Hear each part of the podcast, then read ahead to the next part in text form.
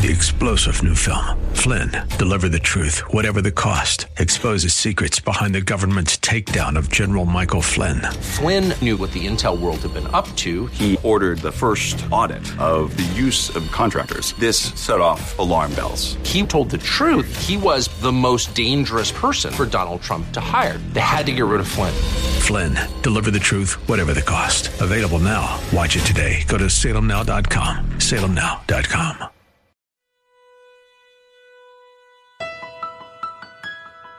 As Mary entered the house, Elizabeth heard a greeting, and she said, Blessed. Now, I, I think it's important for us to see that Elizabeth said, Blessed are you among women. She did not say, Blessed are you above women. And what a critical distinction that is. We'll hear more about that on today's edition of Study Verse by Verse with Pastor Leighton Sheely from Church of the Highlands in San Bruno. I'm Mike Trout. He's continuing an Advent series and talking specifically today from Luke chapter 1 about Mary and her conversation with the angel Gabriel. If you'd like to know more about Church of the Highlands, I want to direct you to their website highlands.us. All the information about what's going on at Church of the Highlands, especially during the month of December, can be found right there. That's highlands.us. We pick things up today in the first chapter of Luke as Mary is in the midst of a conversation with the angel Gabriel. Verse 34 And Mary said to the angel, How will this be, since I am a virgin? So, unlike Zechariah, Mary didn't question the truth of the statement of the angel. She simply questioned the methodology. She knew what would happen, she just didn't know how it would happen. She believed the promise, but she didn't understand the process. And so she asked the question How can a virgin give birth to a child? Verse 35 the angel answered her, The Holy Spirit will come upon you, and the power of the Most High will overshadow you. Therefore, the child to be born will be called Holy, the Son of God. So Gabriel says that this is going to be a miracle, that this is going to be the work of the Holy Spirit, and that this baby would be holy, that this baby would not share in the fallen, sinful nature of mankind. Jesus knew no sin, he did no sin, he had no sin, he was sinless. His body was prepared by the Spirit of God who overshadowed Mary. That word overshadowed is used in Exodus chapter 40 to describe the presence of God in the Holy of Holies, in the tabernacle and temple. So, what the angel was saying is that Mary's womb be, was to become the Holy of Holies for the Son of God. Joseph would not be the father of the child, but Jesus would be legally identified as the son of Joseph who was of the house of David, and therefore an heir of the king of King David, which meant that Jesus was an heir of King David. Now, no doubt some would have thought that the child was the product of fornication, that Mary had been unfaithful to Joseph. That was one of the things that she had to bear. Her reputation was at stake. It was a great test of her faith, but Mary was quite willing to risk it all. She asks no additional questions, she raises no objections, and the angel continues And behold, your relative Elizabeth in her old age has also conceived a son, and this is the sixth month with her who was called barren. For nothing will be impossible with God. And Mary said, Behold, I am the servant of the Lord. Let it be to me according to your word. And the angel departed from her. With this announcement, it meant the end of normal life for Mary. It meant that her name would be on the lips of gossipers and uh, rumor mongers. It meant that her husband to be, Joseph, might decide to end the engagement, either through a very public and humiliating uh, divorce proceeding or to put her away secretly. If that happened, then her only option is to return to her mother and her father, where she would probably remain until her death, and she would have to figure out some way of providing for her needs. And faced with these circumstances, these prospects that she'd ne- neither caused nor sought, it might have given her a reason to resist or refuse the message from Gabriel. You know, we have a, a tendency to want things our way, don't we? My mom has told this story, and when she was a teenager, she was a godly young lady, and, and so she said to God, And I, I want to do whatever you want me to do. Except, I don't want to be a missionary in India, and I don't want to minister in San Francisco. She's 87. She's been ministering in San Francisco for over 60 years.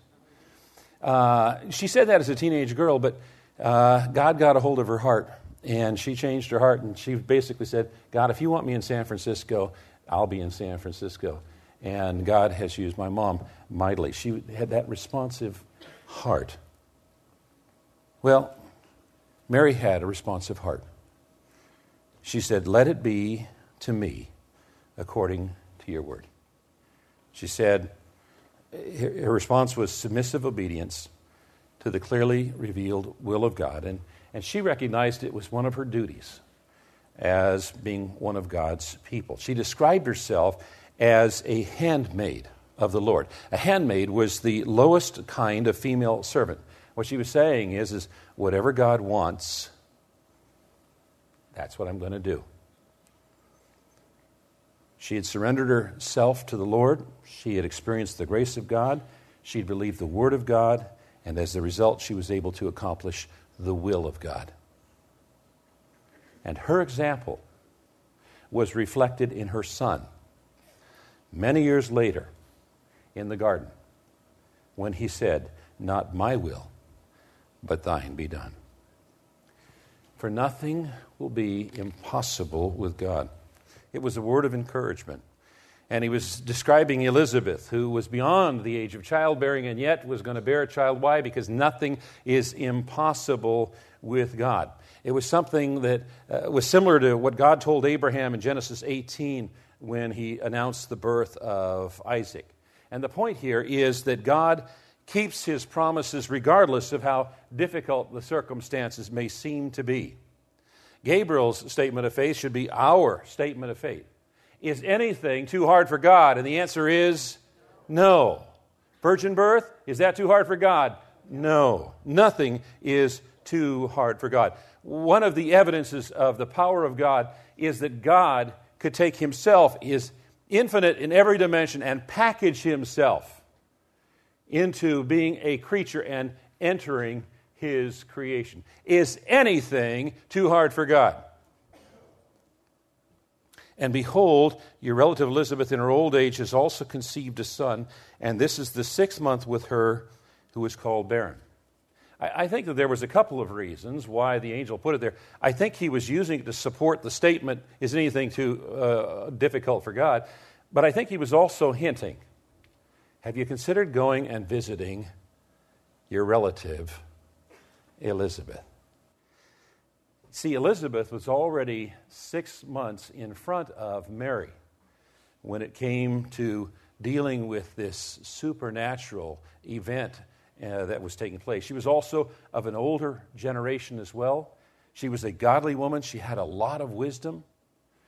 And, and what I think the angel was doing is why saying, Why don't you go and hang out with Elizabeth?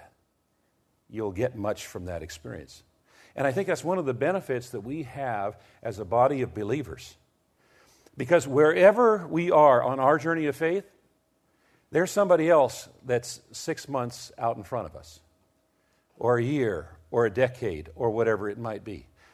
And, and, and, and if we will interact with them, we'll, we'll, we'll sit with them, we can learn so much that can help us on our journey of faith as well.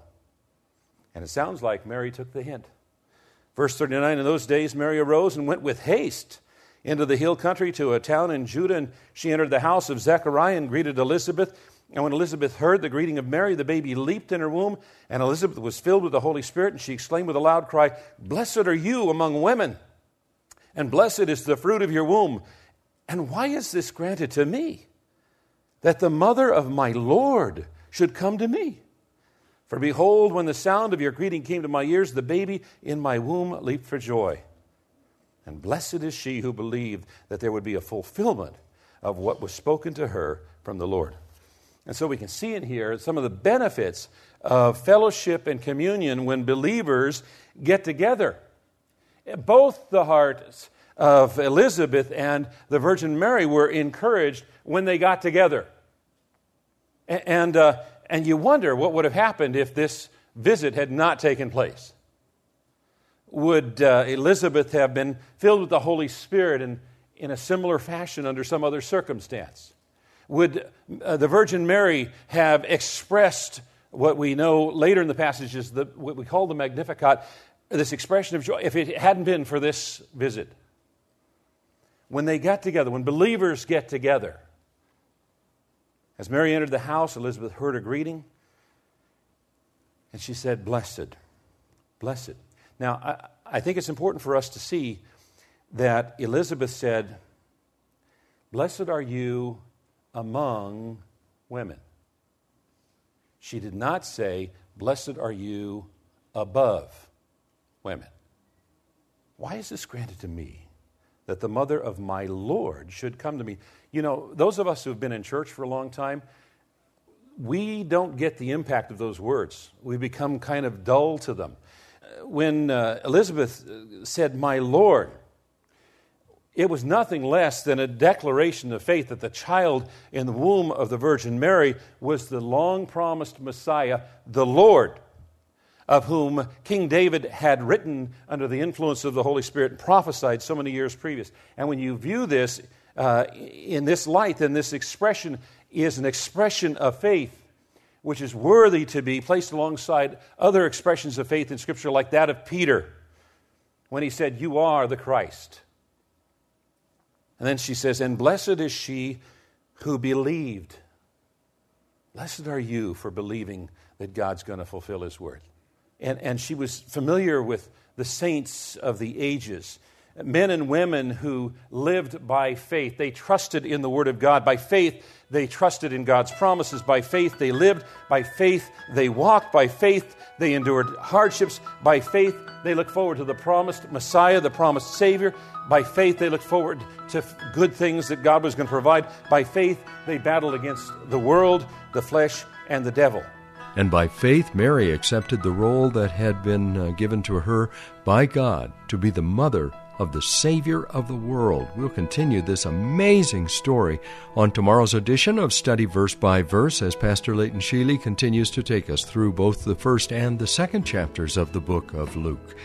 I'm Mike Trout. The ministry is on the web at studyversebyverse.com. You can listen to past broadcasts when you go there and join us as a financial partner at this time of year. It's so important that we hear from you and know that you appreciate the broadcast and perhaps would like to be a financial partner with us. Again, that's studyversebyverse.com. Have a great rest of your day and join us tomorrow when Pastor Layton will once again help us study verse by verse.